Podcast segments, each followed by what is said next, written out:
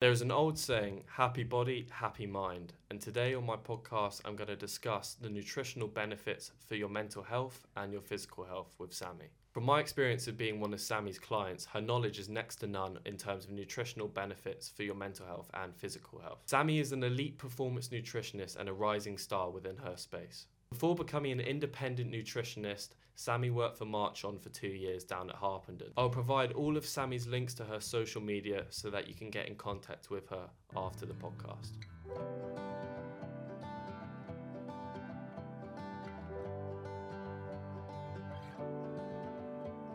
Sammy, thanks so much for coming on. Massively appreciate it. Great to be here. Firstly, I just want to talk about how we kind of know each other, and you know, obviously I was one of your clients, I think about six months ago now, down at Marchon, mm-hmm, mm-hmm. and that's helped me massively. And I was just pulling up here on my computer a few bits that you sent to me, and okay. but yeah, no, it's been that's awesome. Organized. So tell us a bit about yourself and uh, yeah. You so I, as you said, I'm a performance nutritionist. I started off, um, I think it's been about three years now. Um, I I did economics at uni, so nothing related. Mm-hmm. Um, but I started playing rugby. Got really into rugby and wanted to do everything I could just to be the best player, and that's when I started to get into nutrition. So um, I've always found like food fascinating, always loved cooking, um, and it was at uni when I just first started to take it a little bit more seriously. Um, tried a few things, some like definitely diet culture mishaps along the way, yeah. Um, but that was definitely the thing that kind of sparked my interest. Um, yeah, then I I decided to just pursue it a little bit more, um, went into marketing but decided that definitely wasn't for me. Mm. And that's when everything kind of started. Um, I then joined, yeah, Marchon, it was over two years ago, was there for a couple of years. That's where I met you, um, and we were looking at nutrition to support your rugby. Um, and just, yeah, everything's kind of gone from there. Yeah. Uh, I just love all things performance nutrition, whether it's like an, just a, a casual weekend warrior up to elite professional athletes, mm. um, just supporting them, getting the most out of their performance and getting them playing and feeling good. Yeah, love that. How long have you been doing this officially now, performance nutrition? So I think it's been about three years. About three um, years. It started off more like gen pop, just a lot of yeah. like body composition changes. Um, but I mean, I came from rugby, so it's all, all kind of, I've always loved that that side of it. Um, and just had the opportunity to work with some some cool people, and just that's that's where I want to take things now with my own business, working with yeah. a range of athletes, mainly in rugby, football, um, marathons, ultras, but yeah, team sports being being the most, rugby and football being the, the majority, um, and then yeah, a few crossfitters, but mainly getting into to team sports, and hopefully yeah, continue yeah. to go that way. I love that, and obviously just speaking from personal experience, I couldn't recommend you more. If anyone watching this is looking for a performance nutritionist or just some advice here and there, Sammy obviously has her own company now called Scoop Scoop yeah, Nutrition. Scoop Nutrition. Scoop yeah, Nutrition. Yeah, love the name. But um, yeah, so Sammy and Sammy and I met down at Marchon, um, down in Harpenden, and Marchon has done wonders for me, m- not physically, but oh sorry, physically, but also mentally, and it's um, it's something I really treasure in terms of a place, in terms of the people I've met, um, in order to get my mental health in a better state, as well as my physical health for playing rugby, and. Worked with Sammy down there, and what we were talking about before is just setting up plans for me, quick, easy plans, especially when I was at uni, and trying to make like food at uni. And it sounds silly in terms of just making food, but it takes a lot of time, and especially if you're training all day and not having set meal plans, you're sort of eating one-offs and you're eating the wrong thing, and then you're training poorly because you've got the wrong food in your body. And that was something I was awful for, and I think to a point on my shoulder surgery, I think I went shoulder surgery and then went ankle surgery, and my body fat before was around twelve percent, and it went up to about twenty-three percent, which was a bit foreign to me in terms of I've always been like the skinny guy, and mm. then put on weight and was a bit here or there with what I was eating. So having you help me and sort of push me through, even if it was just small things, like helped massively. And I used mm. that plan. I've still got it on my computer to today, mm. like religiously, and what I did when I was at university. But yeah, um, in terms of explaining what you do as a nutritionist, if someone was to join on as a client today, what could they expect when they sign up for Scoop Nutrition? Uh, a range of things, really. Uh, so performance clients, we usually start with looking at um, like where they are now, what they're doing now. I always start with a little discovery phase, because um, as, as, as like well and good it is having full-on meal plans that gives people and tells them exactly what to do, it, it doesn't really install that much autonomy or understanding of why they're doing the thing. So mm. that's definitely a big part of how I coach is is giving lots of people education to understand like the what and the why. Um, and with the what and the why is, is what they're doing now, why are they doing it, and diving into the why is, is definitely a big part of it, and understanding kind of people's perceptions around food and why they think the way they do. Mm. Um, we'll likely look at kind of what they've done historically and and what was it like growing up, what was food like when they were growing up, did they get any like nutrition support from like academies or whatever that may be, just understanding that. Um, we'll then probably look at, so first up, well, I guess will be energy intake, just ensuring that that's that's level where it, where it needs to be. That's going to be the most important thing for performance. Uh, looking at macronutrients, micronutrients, and that's often where people's perceptions come in of like, oh, carbohydrates good or bad, and um, I pretty much always end up upping people's carbohydrates mm-hmm. to to get them to, to perform better. Yeah. And that's, I think, where the, the mentality comes in comes into it, is just people's perceptions of certain things and how it's going to impact them. Um, So once we've kind of nailed some of the basics, we'll be looking at sleep as well, ensuring that we've got recovery protocols in place. What is their sleep schedule like? What are routines like? Um, because ultimately sleep is like the, the greatest performance mm. enhancer, greatest life enhancer. So looking at um, everything to do with sleep. Then we'll come on to things like match day, what to eat on a match day, plus one, minus one, um, and supplements and, and things like that. Mm. So if there's any injuries around as well, that probably happens earlier on. We'll look at um, nutrition for injury. So as you say, if I think a lot of people like you will end up gaining weight throughout that process. Mm. Um, and that can be super difficult to deal with. So it's... Yeah, it is. Yeah, one hundred percent. And so it's it's looking at, one, how we can manage body composition, because if we're... Ultimately, when we're recovering from an injury, the goal is still performance. Like, you want to get over your injury to then perform well. So if we're able to maintain body composition, um, then we're going to be in a better place to, to perform better when it when it's kind of over. So again, it's looking at the, the mentality around injuries of, is it like a, fuck it, I'm going to do whatever I want because I can't play. And so it's it's how do we manage that? Is it how... What else are they doing outside of um, rehab, outside of training, nutrition? Because you're not going to be able to have as much fun as you can when you're like with the boys, when you're training. There's so much missing, and so a lot of what we do is outside of that. Then like, okay, what are your hobbies? And the amount of times I ask athletes that, like, okay, what do you like outside of what you do? And people just don't know people don't know what they like. mm. um I mean, you've got this, which is sweet, and, and I know you've got like other stuff. Yeah. So but it's it's definitely a, a big thing where people just don't know don't know what they like doing outside of the the day-to-day. Yeah, I think you're right. I think for me personally, with like what you touched on before, especially with my shoulder the first time, is I used it as I, I'm bad at not doing things. Like mm-hmm. my A D H D makes me very a bit mm-hmm. always doing, always doing, and then I get mentally drained and yeah. blah, blah, blah. But I felt like with my shoulder, I sort of used it as an excuse to to not do anything, if that makes sense. Yeah. And yeah, I moped yeah. around and I was like, oh, my shoulder, blah, blah, blah. But when I was in the club and I was working, like I was working hard and I was mm. making sure it was spot on. But outside, I think that was a really important lesson, was when it came to nutrition, when it came to sleep, when it came to, you know, alcohol, I had, I, I wouldn't say I was like out of control with it, but like I didn't, didn't really care. And mm. I was like, oh, it's fine. Like I've yeah. always had low body fat. Like I've always been a good athlete. Like, oh, it won't affect me. And it hit me really quick. It hit mm. me really quick. And that's when I was a bit like, oh no. Yeah. Like I need to sort this, and especially going into my ankle surgery this time, it was something I had in the back of my mind where I was mm. like, I can't sort of fall down that same trap. Mm.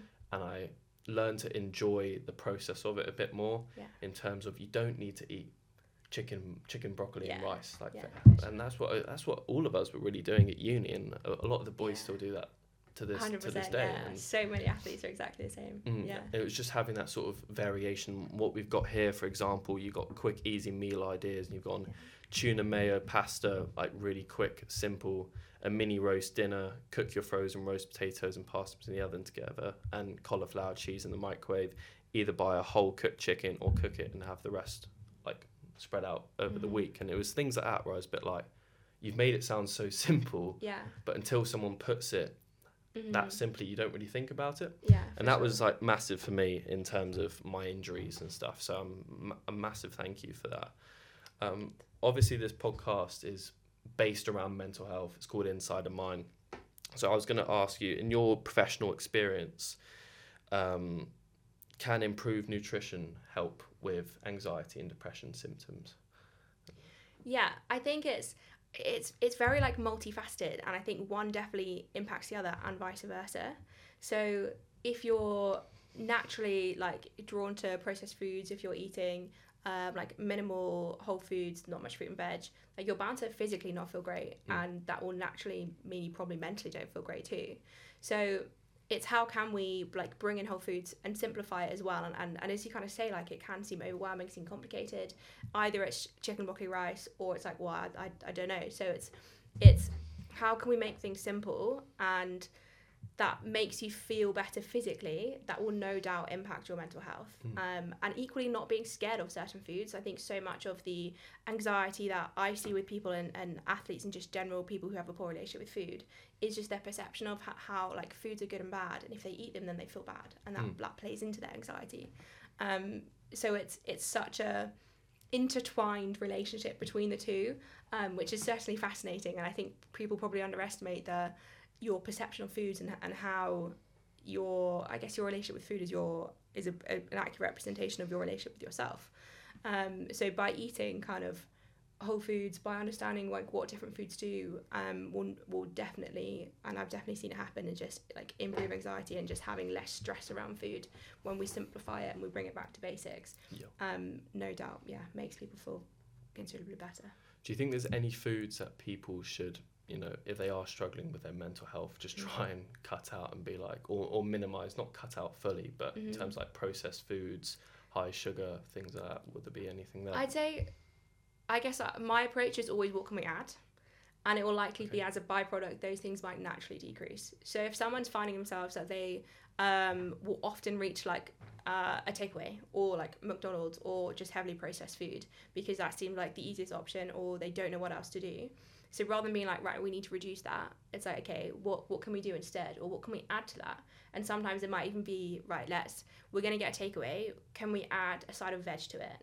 Um, and doing it that way. Mm. Because, again, I think it plays into the whole, like, I shouldn't have this, I can't have this. And it goes into that, like, guilt cycle, which generally just makes people feel shit. So in terms of, like, specific foods, I mean, at this point, I'm pretty sure we all know that, like, ultra-processed foods, probably not ideal just for, for health if we're eating mm. them on a, on a regular basis, like, and making up the majority of our food. And going with the whole, like, eighty twenty, like, eighty percent of foods that fuel your body, fuel training, fuel um, just general life, and then twenty percent of foods that are actually just enjoy them, you eat them because they taste good, or um, for, like, social occasions, or all that kind of other stuff. So there's there's never going to be any specific foods where I'm like, yeah, you need to... you need to cut out or or reduce if it, and it's naturally going to depend on on where people are starting, but I'd imagine a lot of people that who listen to this podcast are probably already invested in their health, mm-hmm. probably know that a diet made up of like all saturated fats, loads of processed foods isn't going to be helpful. Mm-hmm. So it's I'd say, and I one of my biggest things I do is is it tends to be like male athletes who are maybe like early mid-twenties, just don't eat veg, don't eat any veg. So I'm bad for that as well. There we go. So um, what can we do then? So like regardless of kind of what they're doing is right, let's let's just see if we can work on that. Let's see if we can increase your vegetable intake, mm. diversify what you're eating, get different colours on your plate.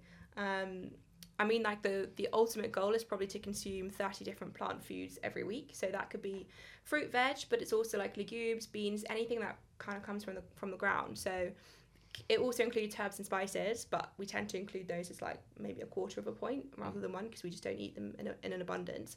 So for a lot of people, thirty plants is a that seems like a lot a week. When you actually break it down, it's actually not that bad. But if if it still seems overwhelming, it's okay. Can we get to start off with um? five a day, the standard government guidelines, can we get five a day? Ideally three veg, two fruit would be sweet. If that's easy, can we get it to, so five veg, three fruit, so we're getting eight in there, um, and just gradually building up like that. Mm. Again, with practical things like what what's convenient, is it mixed veg that you just shove in the microwave, you're getting some variety in there, but it just requires like thirty seconds of effort to put in the microwave. For some people, it might be that if they live on their own, maybe the veg goes off faster than they want it to, they end up with food waste, and no one likes food waste. Yep. So maybe it's frozen veg. Um, and it's just looking at little practical ways that we can increase their, their micronutrient intake, um, ensures that there's there's no deficiencies, which ultimately will will support health and then and performance. Mm.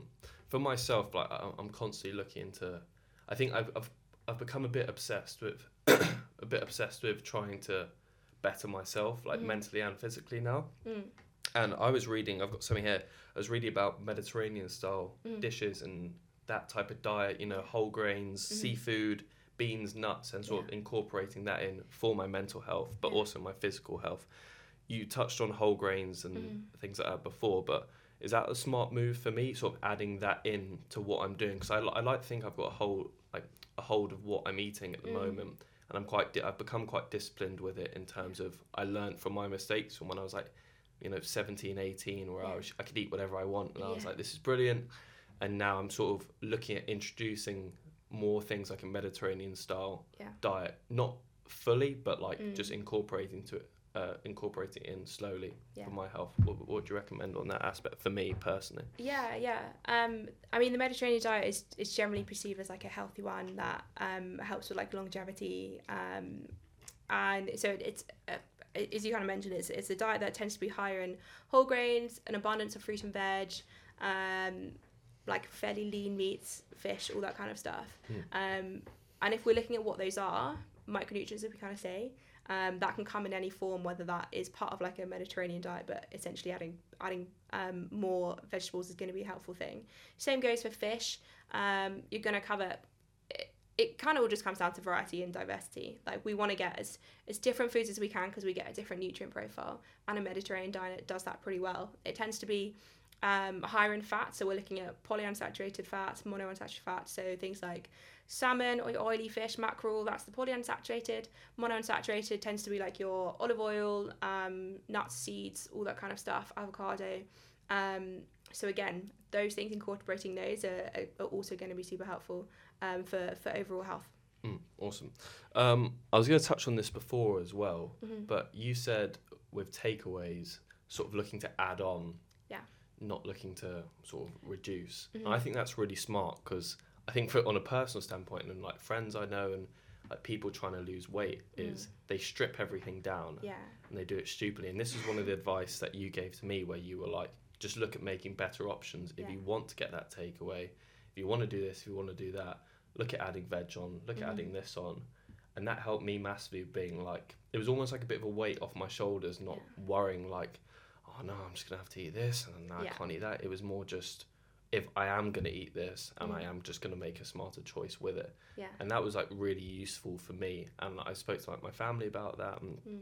and it was really useful when we like incorporated that into our foods and yeah. not feeling guilty about getting a takeaway and yeah, and things that. like that. Um, mm. in, in terms of protein, and this is something that's quite big in, in the rugby world and, mm. you know, taking loads of protein, I felt a bit, not a bit rubbish doing that, but made me feel a bit bloated and everything, like the big protein shakes, et cetera. Mm. And I looked at more lean meats, uh, like the chicken, all those types of things, just just getting a leaner source rather than doing the supplements in terms of like big protein shakes and mass mm. gainers. If you were talking to someone who's at that point where they're a bit like, I'm taking this, but it's not making me feel very good, yeah. in terms of a food standpoint, what would you recommend in sort of increasing people's protein? Because protein, um, what we were talking about before, is shows it reduces anxiety and depression symptoms in people as well, mm-hmm. if done correctly. Um, yeah. So I'd love to hear from you. I guess it's that. First up, like the intentions behind the protein. Like, do we actually need it? Um, I've definitely worked with a lot of pro players who are who are eating like two hundred fifty plus grams of protein a day, and like you just don't need to. Yeah. So it's first up, could we actually just take them out and, and be sweet with it? Like, are we fine? Um, if if you are looking to increase protein and hit hit certain targets, um, I get also with that then we we probably don't need to go over more than maybe like two point two ish grams of protein per kilogram of body weight, maybe up to two point four absolute max. So sorry, two point two grams of protein grams per, per kilogram of per body, kilogram weight. body yeah, weight. Yeah, yeah. So if, so so if that's for like an elite rugby player who is mm-hmm. like training a lot, um, maybe increase it slightly. Pre-season you might need slightly more for the first couple of weeks. Um, but in general, like you, you don't need any more than two point four. Like you absolutely just don't, and it might be detracting from elsewhere and stripping your ability to get other nutrients in, because it might be, as you say, like making you feel too full or just generally not making you feel good. So first up is yeah, intentions. Do we need this amount?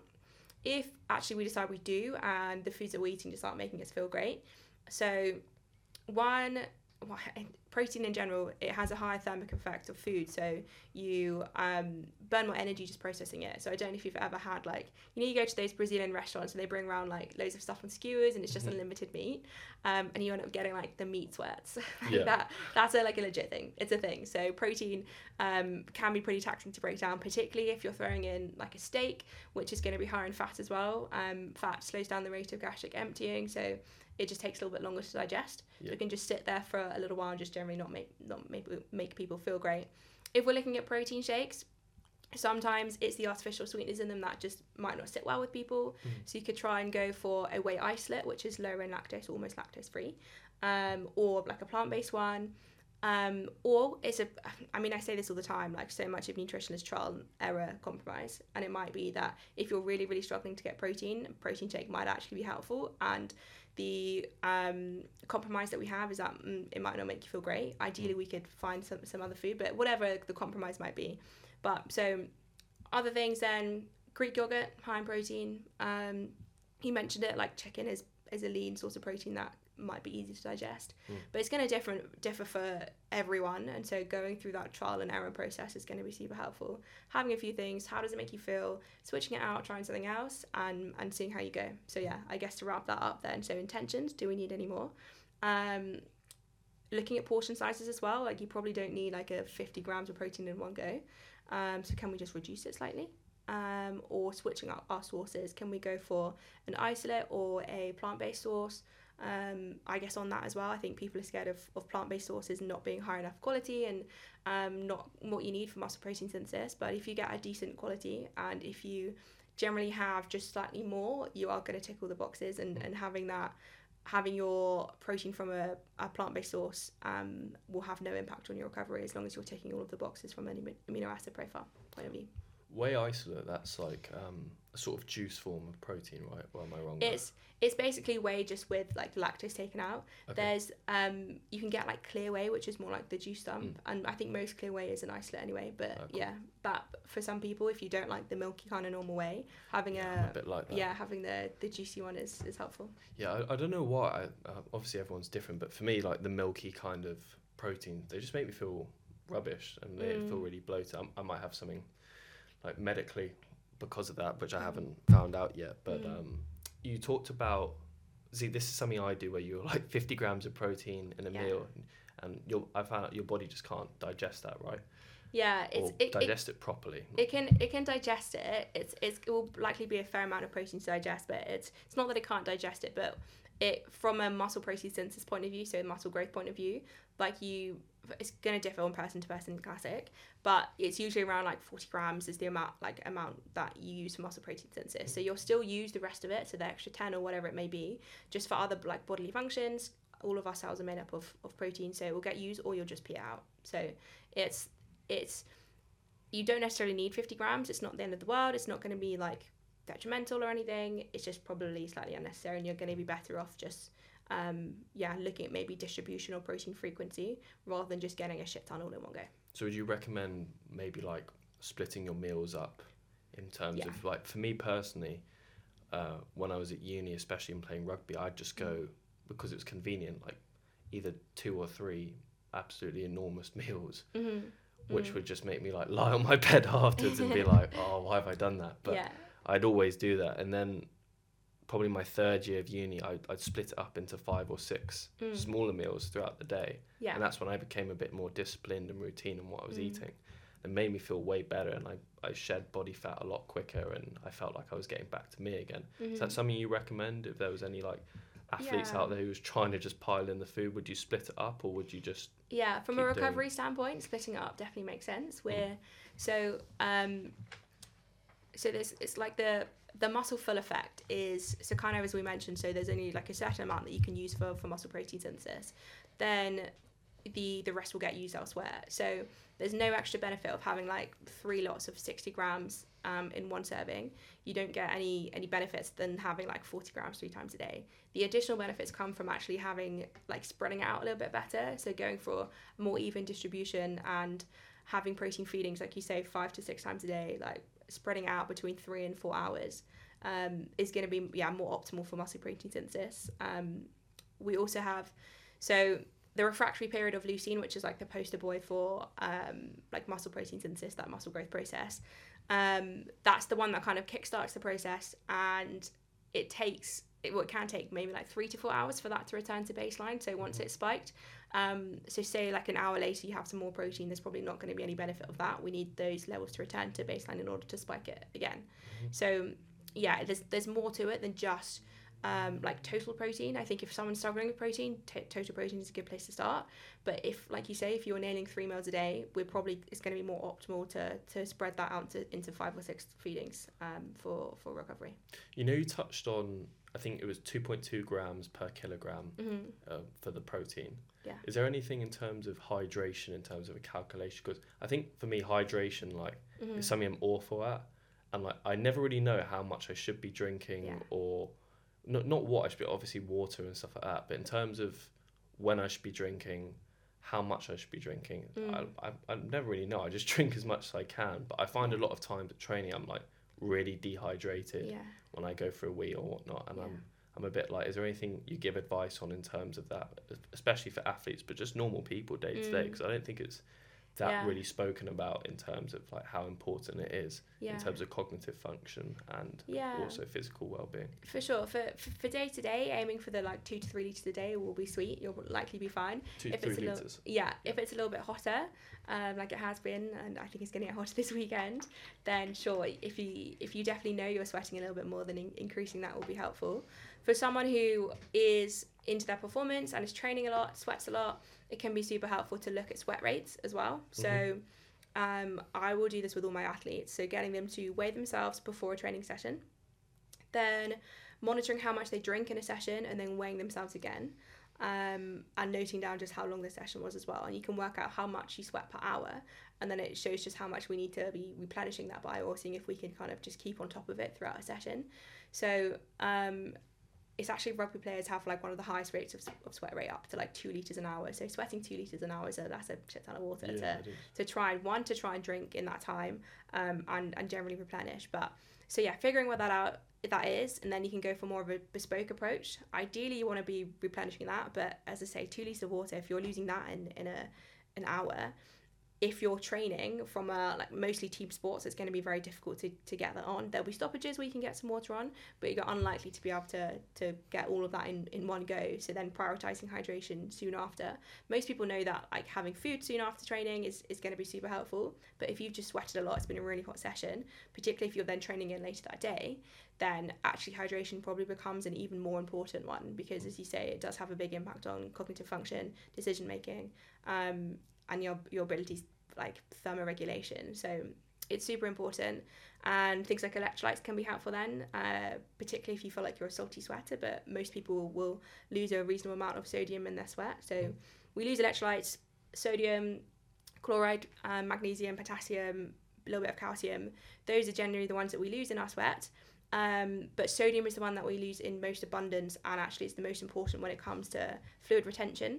So whereas magnesium, potassium, um, we generally get in our in our diet, and we easily can, sodium is the one that we want to be a little bit more timely in replacing. So having some electrolytes as you train, and potentially as part of a recovery strategy as well.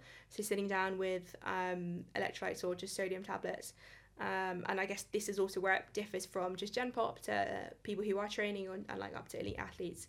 Um, the government guidelines are, are generally put a bit of, I guess, a little bit of fear mongering around around sodium and salt. Um, but if you are training, you're excreting a lot more salt than just your average person who sits at a desk all day, and you might need like a, a decent amount. Um, I know you can get supplements which have like a thousand milligrams of sodium in, in one go, which is it like seems tablets. Like a lot. Yeah, or to be fair, most of them, and they end up being like sachets. Okay. Um, but you can get effervescent ones which you pop in fluid, or tablets that you swallow like a like a paracetamol. Mm-hmm. Um, so yeah, understanding what your sweat rate is. Um, you can get like salt tests as well to see how salty your sweat is, and, and to see what you and tailor that like electrolytes a little bit more specifically.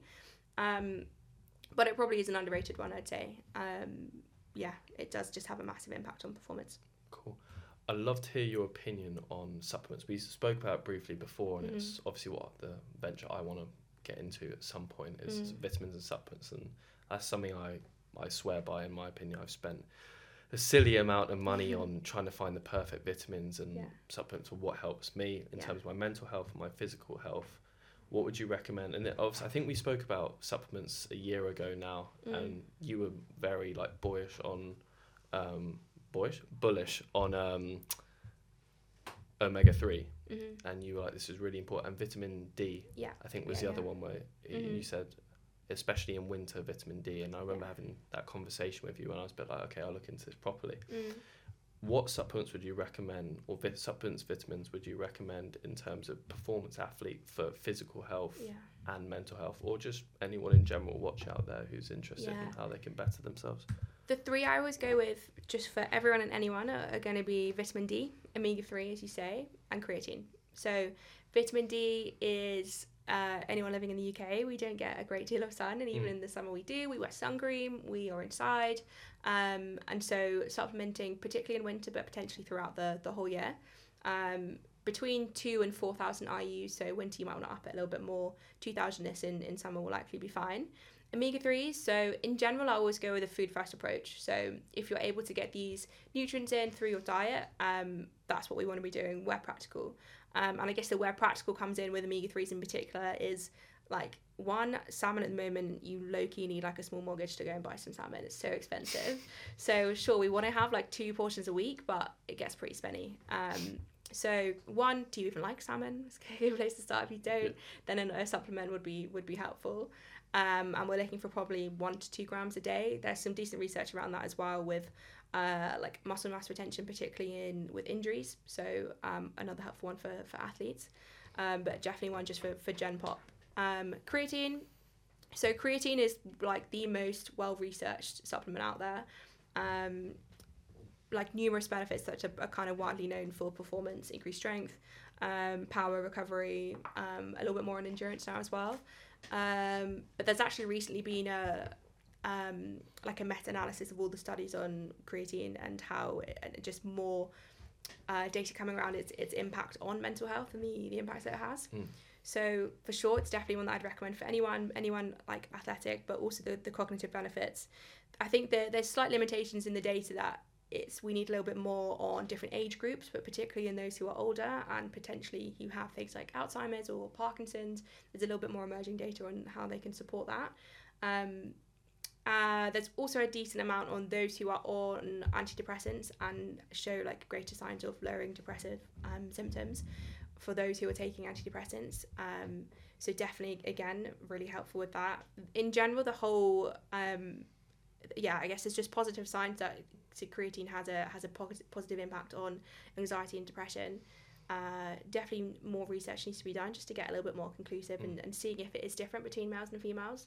Um, yeah, which it, it, it could well be, and, and the effectiveness of creatine supplementation on females Um, might be a little bit less than males just because of like estrogen and other things going on, but there just needs to be a little bit more into it, and particularly around anxiety and depression. But it's certainly an interesting, interesting yeah, that was emerging health. Basically what I was going to expand into was what type of supplements would you recommend mm. for mental health in terms of anxiety and depression, or mm.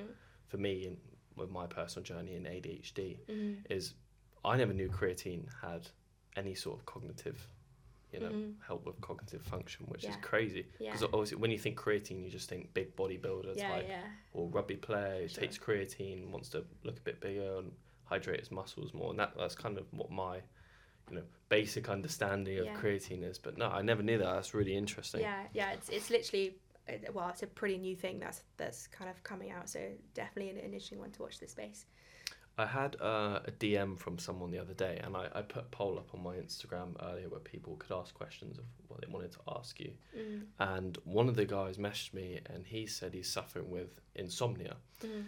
And insomnia is, you know, I don't sleep well because of my A D H D, but I'm I'm getting a bit better with it. I'm waking up to natural light. I've got a Lumi lamp, which sort of yeah. is, yeah, things like that, which I'm, like, really trying to figure out. I have sleep tablets. I have five H T P and melatonin in. Mm. And these are all things that are really helping me. But in terms of like a nutrition standpoint, mm. obviously you can take supplements or whatnot. But in terms of any foods uh, in particular, which mm. he could take or, you know, incorporate into his diet to give yeah. him better sleep, what would you recommend? Um, or in time of the day a, he's eating as well. Yeah, that's probably a good place to start actually, is looking how close to bedtime are you eating. In an ideal world, probably like leaving it two hours before bed would be probably ideal. Uh, again, if performance comes into it, that might be a limiting factor, and it might be a, a compromise that we have to make. Um, but yeah, and it might be that case, say you have a late training session and you, you get home at like nine thirty, ten. Um, maybe we have dinner a little bit earlier, so you have you actually eat before you go to training, and maybe it's just a quick protein shake mm-hmm. that's easy to digest and not like a massive load on the digestive system as you're going to bed. So timing close to, to bedtime, the food food close to bedtime is probably one to look at. Also, so these will likely all be trial and error again, um, and might have more impact on some people than others. And again, practical standpoint just just might not work. So there is some research around like carbs before bed being helpful. Um, okay. Yeah. To I think it's to do with like it. So it, it's it's something to do with like serotonin, and serotonin is like the precursor to mel- melatonin, which is the, the sleep hormone, and how it like crosses the blood-brain barrier in a similar way to to tryptophan, which is often found in like high-protein foods, and how that is the precursor to serotonin, which is the precursor mm-hmm. to melatonin, and it, it, it can, so tryptophan can cross the, the blood-brain barrier, and so can potentially help that. Um, so having, I want to say like the, I remember reading a study around like, um, so tryptophan early in the morning, so a protein-rich breakfast, which again, I think probably a lot of people will do at this point. Um, so that is going to be helpful. Also things like, um, so tart cherries, so Montmorency cherries are high in melatonin, um, so stuff like that might be helpful. H T T P, again, is a precursor to, to melatonin, um, so things like that can be helpful. Magnesium for some, often when people start supplementing with magnesium, um, they see improvements in sleep. It's the, the research is kind of inconclusive, but it's generally in those who are deficient in magnesium. So, um, I mean, I'm always going to recommend, again, food-first approach, is seeing if we can get magnesium in. Pretty much, again, just from that varied diet, ensuring you're eating different plants, different vegetables. Um, but if you are um, deficient, then a magnesium supplement might might be helpful. Awesome. Right, so I've got some quick-fire questions which we put nice. together, and this is from my Instagram followers mm-hmm. and from my own personal questions as well. So a yeah. bit of free advice for anyone out there. Um, this is all to sort of help mental health, and it's just gonna be yes or no quick fire rounds. We'll touch briefly on it later on, but mm-hmm. does regular exercise have potential benefits for mental health? Yes. Can caffeine negatively impact anxiety levels? Yes. Is containing high amounts of saturated fats beneficial for mental health problems? No. What do you go with? Can excessive alcohol worse worsen depressive Let me read that. Can excessive alcohol worsen depression symptoms? Yes. Does consuming excessive amounts of vitamin supplements guarantee improved mental health? No. That was something I was big on because I, I thought it would for a while. Mm-hmm. Does a vegetarian or vegan diet inherently lead to deficiencies that negatively impact mental health for people? Oh, it's a hard... I, to be fair, I think I've done so well to... these quick answers. It yeah. depends. Um, inherently, we'll no. I'll, I'll go with no. Yeah. Does excessive sugar intake have a negative impact on one's mental health? Mm. Oh, it's really hard to say yes or no. It depends. Um, I'll go with yes as an easy answer. You're smashing this. Last one. Now, this isn't sort of a yes or no question, but if there were three vitamin supplements you say are essential and helping someone with their mental health. Obviously, we touched on it a bit briefly before, but if you could just go three, take onto a desert island yeah. for your mental health, what would they be? Vitamin D, omega three, creatine, for sure. Awesome. So obviously we started talking about it at the start, but in order of becoming a performance nutritionist, mm-hmm. what sort of spiked your interest in it, and why did you want to become a performance nutritionist? Because you said you were in marketing yeah. and made yeah, the career yeah. change. Yeah, so I was in marketing. I knew it wasn't going to be like a long-term thing. I didn't, I wasn't massively enjoying it. Um, wasn't like overly fulfilling. Um, but then I had shoulder surgery and was off work for eight weeks um, from, from rugby. Good, good old rugby. Classic. Not, not the rest of shoulders. Injury. Yeah, sad stuff. Um, and so yeah, I had eight weeks off of literally not doing anything at all. Probably similar to you, just like didn't really know what I was doing. Just um, I think I couldn't drive, so I just like walked everywhere and um, had just had a lot of time to just think basically.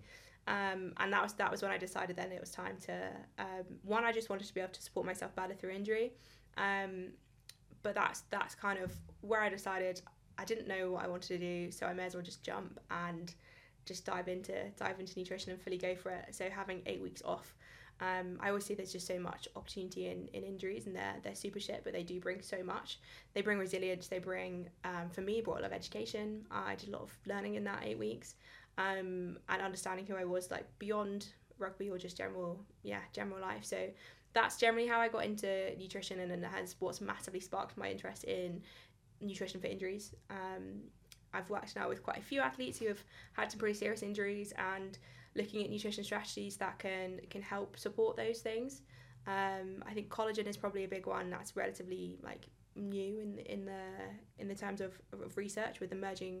Um, evidence suggests that it can be super helpful for general connective tissue, so um, like tendons, ligaments, cartilage potentially, so looking at those and bringing those into into people's days, um, and looking at when when they're having them. I think collagen is often for, for more of like a beauty standpoint, it's people take it for that. There's probably, I'd say, mixed. I'm not definitely no expert on that. It's, it's like fairly fairly mixed, but in terms of connective tissue and um, all that kind of stuff, it's definitely Uh, it's definitely there, and particularly combining it with vitamin C as well just helps the collagen synthesis and, and uptake. So that's definitely something that I've looked at more more recently. And if someone is struggling with tendinopathies, or uh, maybe you did your A C L, um, I definitely go on, on the collagen. Mm. Cool. Also, we spoke about, um, and obviously it's on your Instagram at the moment. If anyone doesn't have Sammy on Instagram, I'll put her links below. But you've got a new pre-season Pre-season I package, do. pre-season, yeah, pre-season program, pre-season yeah, program pre-season that's come program. out, which is going to be pretty awesome. So obviously yeah. It's that time of the year again, it dreaded is. pre-season, and you're just, yeah. What does that package yeah, include? Yeah, so it's eight weeks include? of one-to-one coaching, um, looking to ultimately like boost adaptations from, from pre-season. It's there for a reason to get the most out of it. This season, particularly in rugby, there's minimal opportunity for, for like gaining strength, gaining size. A lot of people actually lose size throughout the season, so pre-season is all about getting those adaptations, and so nutri- nutrition is there to support those things, but also just build some like sustainable habits, kind of like the stuff that we went through together of how can we build meals that are easy to do when you're knackered or you just can't be bothered, um, that are a little bit more exciting than chicken, broccoli and rice. So, so laying down some basic foundations like that. Of course, looking at like nutrient adequacy, um, diving into what you're doing now, um, with a bit of an analysis around that. Sleep analysis, looking at macronutrient profiles, probably periodizing them throughout the week, depending on um, the, the level of training. Looking at carbohydrates, when you're having them, um, tailoring those around specific sessions, rest days, all that kind of stuff. Uh, and then moving on to supplements and looking at what we can do to, to boost performance there. Um, and then looking at match day, what to eat on match day, um, what to eat during a match as well, strategy around that. Match day minus one, match day plus one. Um, yeah, as I say, a lot of people, particularly in rugby, will lose weight throughout the season, um, and it's likely all down to the, not all down to, that's a bit of a, an overgeneralization, but a lot of it is the the match day plus one where people aren't quite nailing, so it's it's ensuring that we're we're doing that. Um, And then anything else, like there's a lot of myths, there's a lot of random, like just stuff that, that people do still, like so much of it is just the gym bro life, chicken, broccoli and rice, Tupperware everywhere. Um, and yeah, I'm always here to, to answer the, the questions that you're too scared to ask anyone else. Um, that was a that was another Instagram question which I've got here.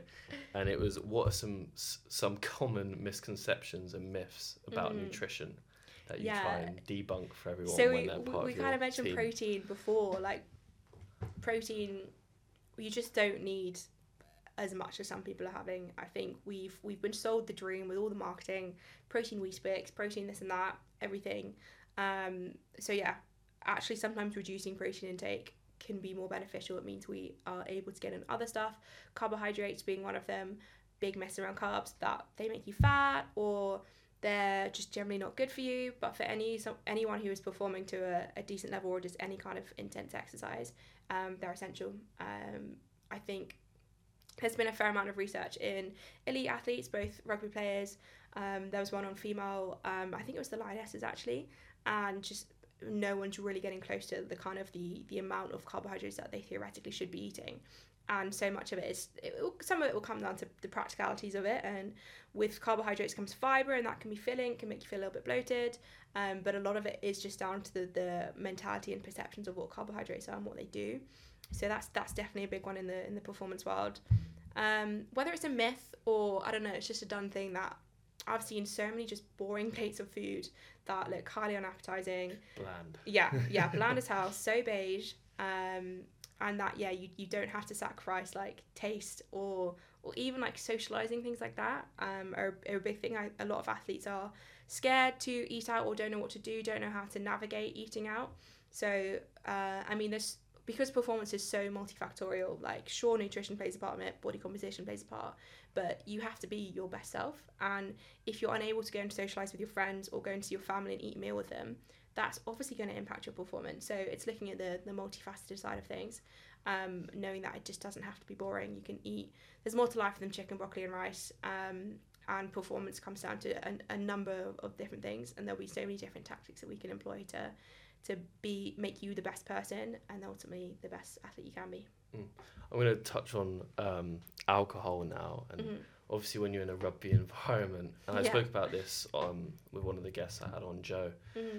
and we talked about being in a rugby environment. It's quite like a lad culture. It's mm-hmm. quite a drinking, boozy culture. And that's quite hard mm-hmm. when, in terms of calories and in terms of tracking what you're eating, because yeah. um, I could be mistaken here, but isn't a pint of beer like two hundred, two hundred fifty yeah. calories or something yeah, crazy yeah. like that? It's, it's and as a male, on average, I'm supposed to have two thousand five hundred, and as a female, it's two thousand. Is that right? Yeah, yeah. I mean, the, like, even those estimations are just like a very generic, and just for someone like you, yeah, training a lot, probably going to need a lot more. But yeah, ultimately, fundamentally, there is a lot of calories in alcohol, and there is definitely um a thing, but yeah, as you say, particularly in rugby, with with just drinking as a as a culture, um, and even like pros and elite levels, there's it's still there. And so I think a big part of it is looking at the identities that we have around it. So much of identities comes down to your how you think other people will perceive you. So if like it's a standard thing to to go like after a game, go drinking or whatever it may be, so much of it is we don't want to drink because we don't want other people to think like we're boring or whatever. So it's it's challenging those identities and thinking about what is the identity that you do want to try and create, um, and just bridging the, bridging the gap between that. It might be that you you there might be an occasion that, okay, right, I do want to have a, a drink, and that's and that's cool. It's then, right, okay, do I want the next drink? Am I having the one after that because I've already bought a round and I need to get someone else back? Am I having the one after because someone's giving it to me and I can't say no? So looking at the intentions behind why we're drinking, then like each drink, what is that? Um, is it you there? Are you out, are you out in the pub with your pals, or maybe it's in the club? Um, are you there drinking just because it's just the thing that you do? It's just the, the habit, it's the go-to. Then, okay, am I actually here to socialise and spend time with my friends? Okay, do I need to drink because of that? Or am I there because I generally just really like the taste of beer, whatever it may be? So looking at the intentions behind it. Um, but there is such a big culture thing, um, which is ultimately hilarious because every rugby player has the same thoughts. Like, everyone's so thinking true. that. Like, why why is this a thing? Yeah. Um, but it's it's just breaking those down of, yeah, what is this identity you've created for yourself or you perceive to have? Um, do you want to change it? How do we do that? Look at the intentions behind why we're drinking. And even then, there might be some, whether it's like a Christmas party or end of season do, and actually, yeah, you just want to drink and, and sweet, fine. Again, we can look at the intentions behind each drink, would be great. Um, but I always say, like, the, the basic minimum I want to do is probably hydrate, get my athletes to hydrate in between if they can, or just, yeah, ensuring that they're, um, like, rehydrating the next day. Maybe smashing some electrolytes when they get home would be nice. Um, yeah, and, and managing the, the next day then. So what are they normally like on a on a hangover? Um, and I guess that's partly where we, we kind of mentioned it before, like anxiety comes a thing, mm. and the anxiety like associated with that. So it's understanding the intentions behind it. Does alcohol actually serve you? What do you gain from it? And it's it does. It serves it serves people. It's a suitable thing to do. And there's there's nothing wrong with having having alcohol. It's just, does it serve you? And having it in the right amount as well, because yeah. that's something I'm awful with is for sure. I'll message my girlfriend about just going out for a couple with the boys, or we yeah. be pretty chill, and then a, a couple turns to seven or eight, and yeah. then that yeah. turns to a long Uber home. Yeah, and then so why do you think text, that is? On text, sorry. why, why does it go from a couple to seven? What do you think that is? I don't know. I reckon it's a whole mix of things, a bit of peer pressure. Yeah. In terms of, you know, I'm awful when I drink. Into I, I can handle my drink well, but mm. the next day, like, it really affects me for like yeah. two, three days afterwards in terms of like mm. my mental state, uh, how I focus, and mm. I'm not I'm not really sure what that's down to. Probably a sign of a bit of immaturity through university, but you know, you just think. I think for me, when I get to that point, is I feel a bit awkward in myself, because I feel like everyone's on a different wavelength to where mm. I am. Mm. And that sort of makes me feel a bit on edge when I'm around people, and what we talk about is like they're seeing things a bit differently to me. Mm.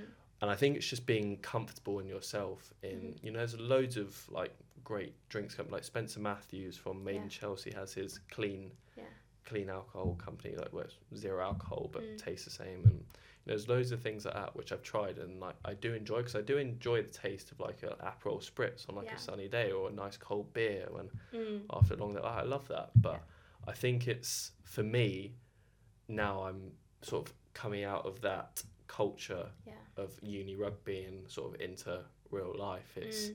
it's getting a hold of that, because a lot of times like I impulse buy five yeah. or six V Ks in the S U yeah. and just be like, hey, it's legend. Unique to me. Yeah, we've all been there. But yeah, I think it's just like finding finding a balance between mm. that.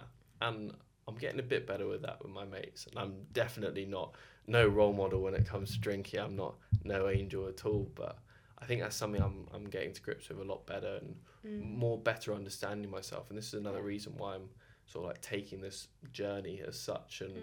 this is where I want to go in my life, is I want to better understand myself and speak to people like yourself, and you know, the other guests I have on the podcast, about how I can better like well be better in life, and better mm. understand why I'm doing things, why I'm sleeping poorly, why my nutrition was bad, and why how can I improve that, mm. all to better improve myself. And then from that, people will be able to learn and take snippets of what goes on, whether that's fifteen second clips, watching the full hour of this podcast. And for me, that's just like amazing in in the fact that maybe yeah, I can help sure. people out there, and, and I think there's a lot of lost people mm.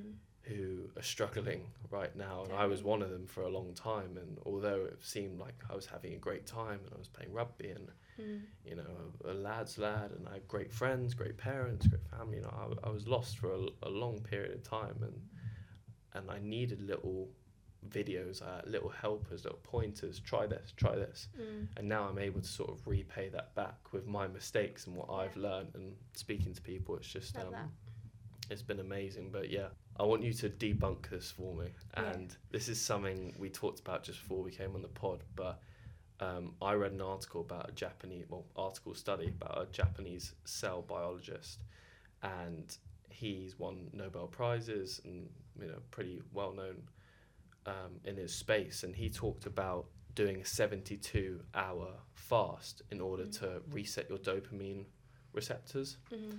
Um, and for me, I thought with my A D H D, like, that's awesome, because I doom scroll all the time. I, I need hits of dopamine. Mm. And I thought this is something I could try, but I wouldn't just want to do it, like wake up tomorrow and go, you know what, I'm just going to fast for seventy-two hours without having any plan. Yeah. And obviously playing sport and stuff, that could really mess me up. Mm-hmm. Um, what would be your recommendations around that? Is that is that true? And I'm sure it's true to an extent, otherwise it wouldn't have been mm. published. But in terms yeah. of being a nutritionist, is that a bit like, oh, nah, there's better ways, or what's yeah, your view? I guess it's like, it's never going to be a go-to for me, particularly working with athletes. Like, fasting just is, is just not going to work. So if it's, I mean, it's it's looking at, are there any like underlying things that we can do first that are going to actually help? And if we if you do this fast and you feel great, but then at what point, like, do things just go back to how they were? Mm. Um, so, and like from a practical standpoint, a lot of people just find it difficult to do just around just life, and then being an athlete as well, like, you're going to need to fuel for specific stuff. Um, it's yeah I, I guess to summarize it in brief, it's definitely not something that I would do I get my clients to do. Mm. um I mean, if, if people do and it makes them feel good, cool, great, sweet, happy for them. Um, yeah, I think it's looking at the, the pros and cons for each individual person, what what could be the risks for that, that individual. Um, yeah. But yeah, let me know if you give it a go. Yeah, I was, I was thinking about, obviously I f- feel like I'd want a proper plan mm. around it, like I said before, like yeah. so I don't just pass out. But one thing I meant to touch on earlier, I stupidly forgot when we were talking about sugar, is I suffer from... Well, not suffer, but I have low blood sugar, mm-hmm. and my dad's dad had low blood sugar, mm-hmm. and we talked about this in the gym mm. uh, at Marchon one day when yeah. I was under a squat rack, and yeah. I literally was like, I felt like my eyes closed in, I didn't really know what was going on, mm. and, and it wasn't even that heavy, it was the warm-ups, and I mm. felt right really unstable walking around, I felt dizzy, and that, that went on for months, and I was like, there's something wrong here. Mm-hmm. Um, for me with low blood sugar, I try and stay away from sugary things, mm-hmm. due to my A D H D and anxiety, et cetera. Mm-hmm. But that's kind of hard when you have a low blood sugar at the same time. And yeah. I've never really spoke about that in terms of what I could do to help. Would you recommend anything for me? And I'm sure there's people out there with low blood sh- low blood sugar who are trying to not, yeah. you know, just have loads of packets of Haribo's or, you know, mm. I found honey like, mm-hmm. worked for me on a pre-workout, and obviously yeah. it's not the I best, think like... When it comes to sugar, there's there's definitely a lot of just misconceptions around it, and it's like people talk about like the highs and lows of blood sugar spikes and, and low blood sugar, and for someone who has like a normal functioning pancreas, normal insulin functions, and can regulate um their like blood glucose levels, like sugar will be absolutely fine. Like it's completely normal for blood sugar to spike and then return to baseline. Um, so I guess that that aside, there, and it probably comes back to as well like. It's it's not like a thing that is gonna cause anxiety or make you or your mental health worse, unless you're eating just sugar. Then fair play. But again, right. So if you feel like you have a, something to, I mean, I come across so many people who are like, I need to get control of this sugar situation. It's not the sugar that's the issue. It's why they're having the sugar. So I know this literally isn't answering your question, but I'll, I'll get to it. So yeah, yeah. so it's it's the why are they having the sugar? What's what are they masking? Is it because they're not eating enough in the day? They're not, their meal's not fulfilling, are they bored, are they sad, are they looking just for, for some dopamine, what is it? So yeah, the sugar itself isn't problematic. It it might be that you you end up having sugar, then it means that you, you're not hungry for your dinner, then you don't end up getting the macronutrients, micronutrients that you need in your dinner.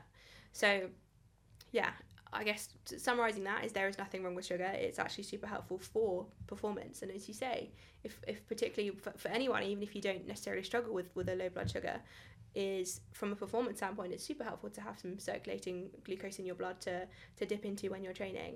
Um, honey is a good one, like you say. It could be that actually, yeah, Haribo is just an easy option. And coming back to kind Jelly of what we, well. yeah, what we touched on at the start and how nothing, no food is off limits. And if you struggle with your relationship with food, actually having these foods is a super helpful thing to do. Um, and knowing that, yeah, having them before you train is going to be helpful to, yeah, to to give you that quick release um, energy that you can metabolize quickly. Jelly babies are, are a firm favorite for a lot of people, um, and it can be helpful to if you struggle with like portion sizes. If you feel like you can't have like a few and you end up eating the whole pack, then this is a good way to kind of like challenge that, knowing that what you're doing is actually going to be helping you perform better.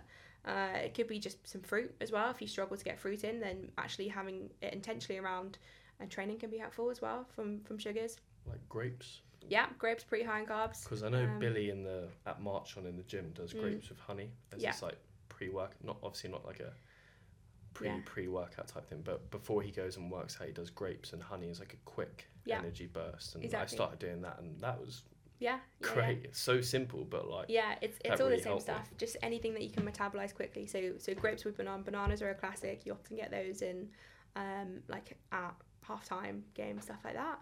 Um, it's just anything that you generally consider sugary will be, it means that we can metabolize it quickly. There's no, our body will break down, um, like sugar, processed sugar versus, um, like natural sugar in exactly the same way. So there's, there's, again, I think people have the perception that natural sugar is, is better. Um, the, the actual sugar content, we process it in exactly the same way. Um, no, no deals there. Fair play. There's going to be more nutrients in like fruit, a sugar side, or there's, there's going to be more to offer than like a, a jelly baby or something like that. But from a sugar standpoint, it's exactly the same. And I think knowing that as well, knowing that um, one isn't better than the other is a really helpful way to help that relationship with food. And again, if we're helping our relationship with food and it, and it gives us one less thing to be anxious about, then that's going to help overall well-being. Awesome. I could obviously speak to you all day about all, all this stuff, and we've only got a set amount of time here, but I just wanted to end it on this. And obviously you've been doing this properly for three years now, and you went through injury and you took all your learnings and sort of put it into the nu- nutrition space. If there's anyone watching this who's looking to start out as a performance nutritionist or just nutritionist in general, or someone who's struggling to find their feet a bit, because that, you know, that happens a lot, and you've done really well so far, and you've been part of a great team down at Marchon. Now you've got your own business and you're flying through. If you could give any piece of advice to someone who's, you know, maybe starting out or just struggling in this space, what would mm. it be from your lessons and what you've learned? And yeah, yeah. I'm, I'm going to take those two separately and say for any practitioner who is just starting out is just coach anyone. Coach people. Ultimately, any athlete is a is a person to start with. And I think understanding a, a person and, and how behaviour change works and how our, our thoughts work, how we deal with negative thoughts, just getting to, to coach anyone, you'll start to, to learn that and understand how, how people work. And then you can learn all the science. Then you can go into the cool stuff and, and looking at the more specific athlete stuff.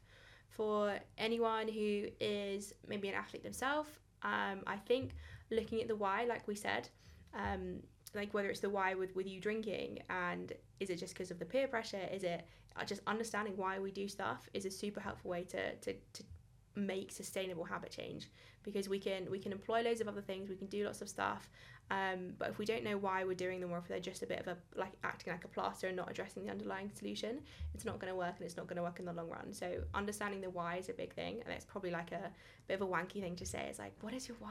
But like, yeah, actually it's just such a it's such yeah. a big thing, um and I that's probably a big thing that athletes don't necessarily expect is is is getting the the questions like that and understanding people on an actual personal human level rather than just the athlete looking to perform their best. Love that.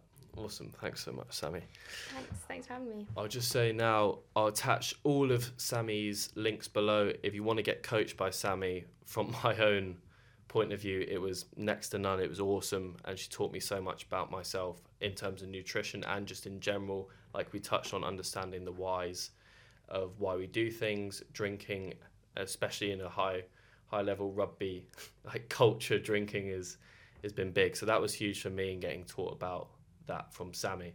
But if you want to get coached by Sammy, she's doing the pre-season program at the moment, which goes on for the next eight weeks. So please get in touch with her, or just in general, if you want to chat with her. Her Instagram will be put in the link below, and I'll make sure to promote her best I can from there. But yeah, thank you very much, Sammy.